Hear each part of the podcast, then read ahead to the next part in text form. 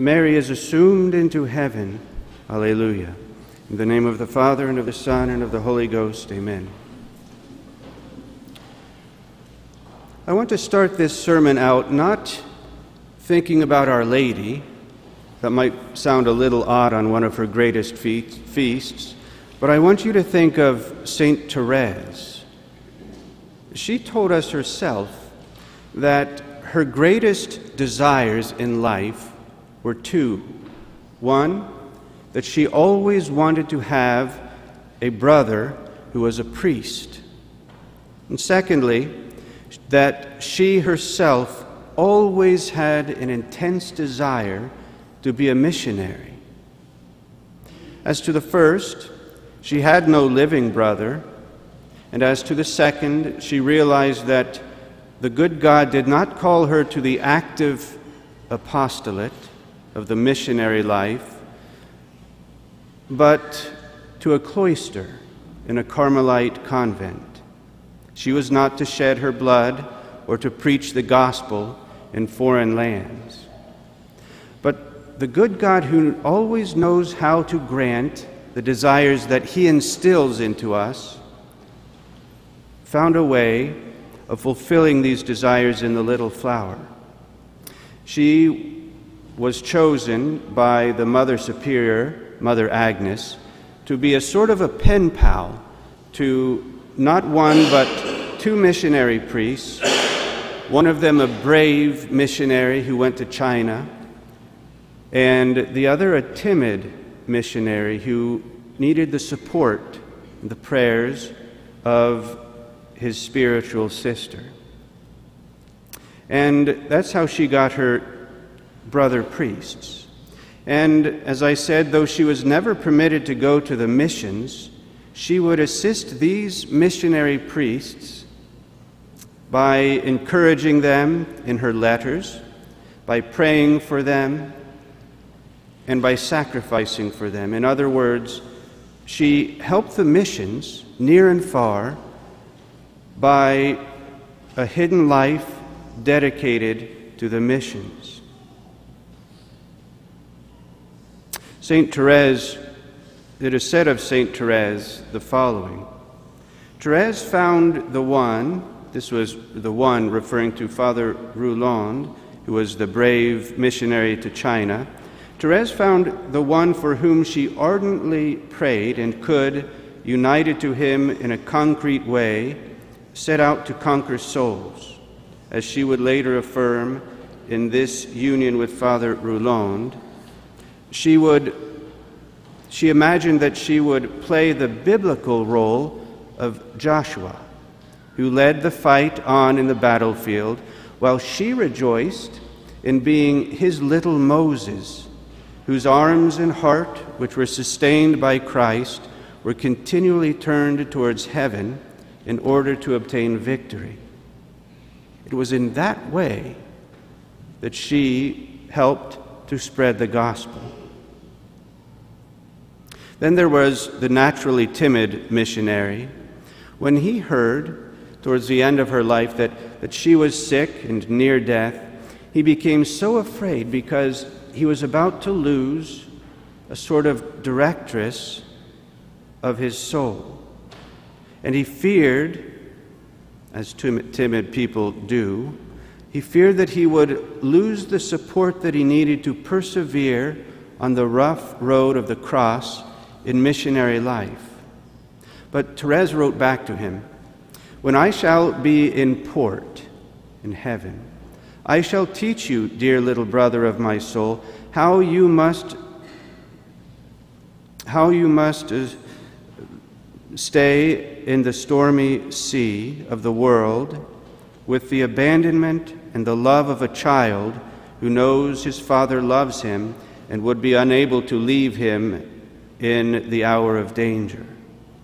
And she also once said concerning the missionary priests, and I think it can be said to all missionary priests today, we are brothers on the way to heaven.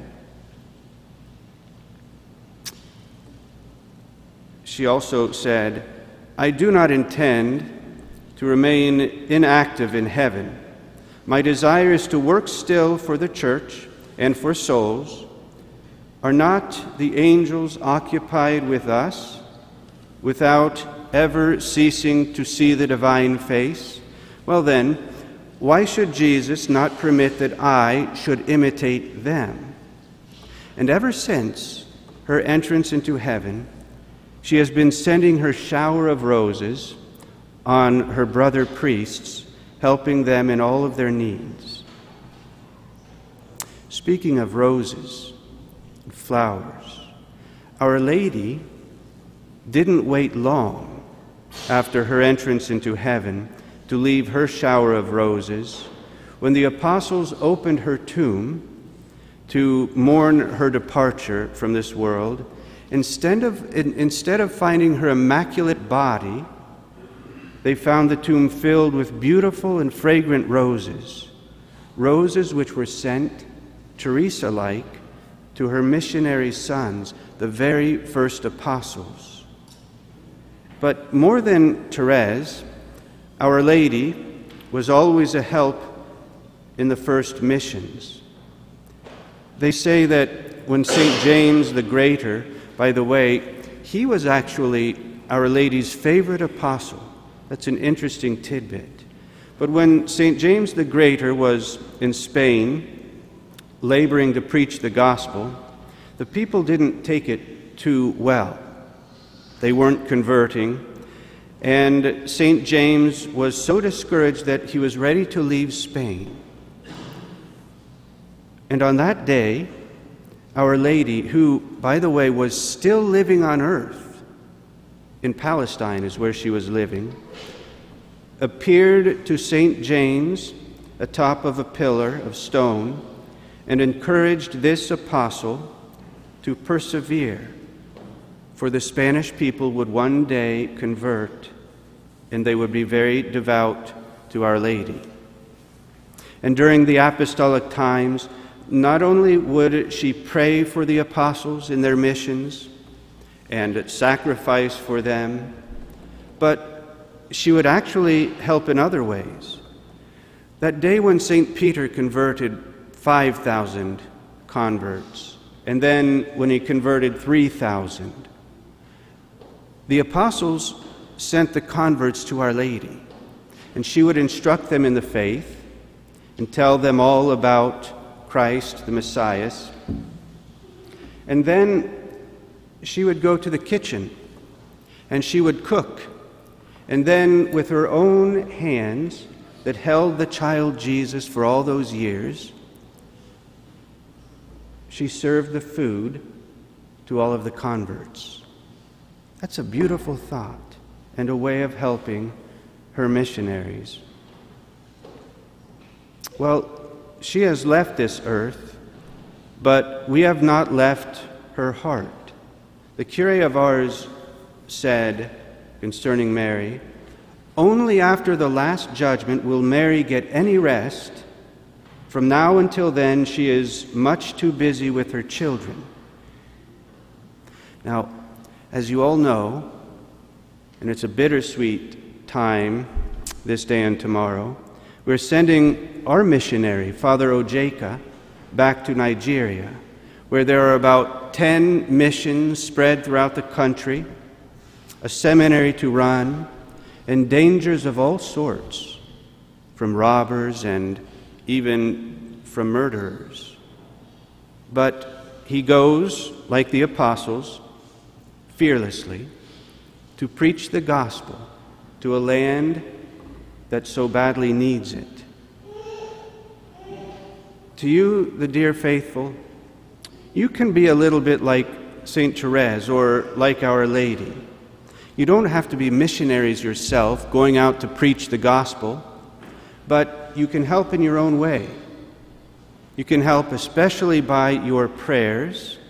You know that we have a picture in the sanctuary there above the, the door on the epistle side, the Queen of the Missions, Our Lady Queen of the Missions. Say prayers to her for all the needs of the missions everywhere, particularly in Nigeria. Offer your little daily sacrifices for the success of these fathers preaching and do whatever you can to support them, whether it be financially or otherwise.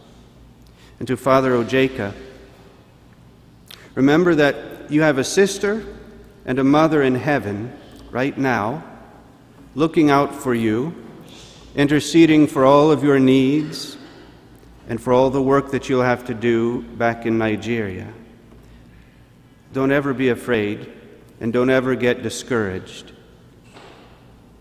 As Our Lady did to St. James, so she'll come to you to encourage you on those days when you need it and to help you to persevere. But remember also, just across the pond, as they say, you have brothers and sisters right here in this church who are behind you all the way, praying for you and sacrificing for you. So I end with this. As Our Lady was assumed into heaven, still her one desire is to see souls being saved. The means of this salvation is the priest. What is a priest but an alter Christus, another Christ? Our Lady takes the priest, especially in her care, because to her, he is another son, because he is another Christ. So let us think of these beautiful things and pray to our Queen for the needs of our missionary and for the needs of all the world. May God bless you in the name of the Father, of the Son, of the Holy Ghost. Amen.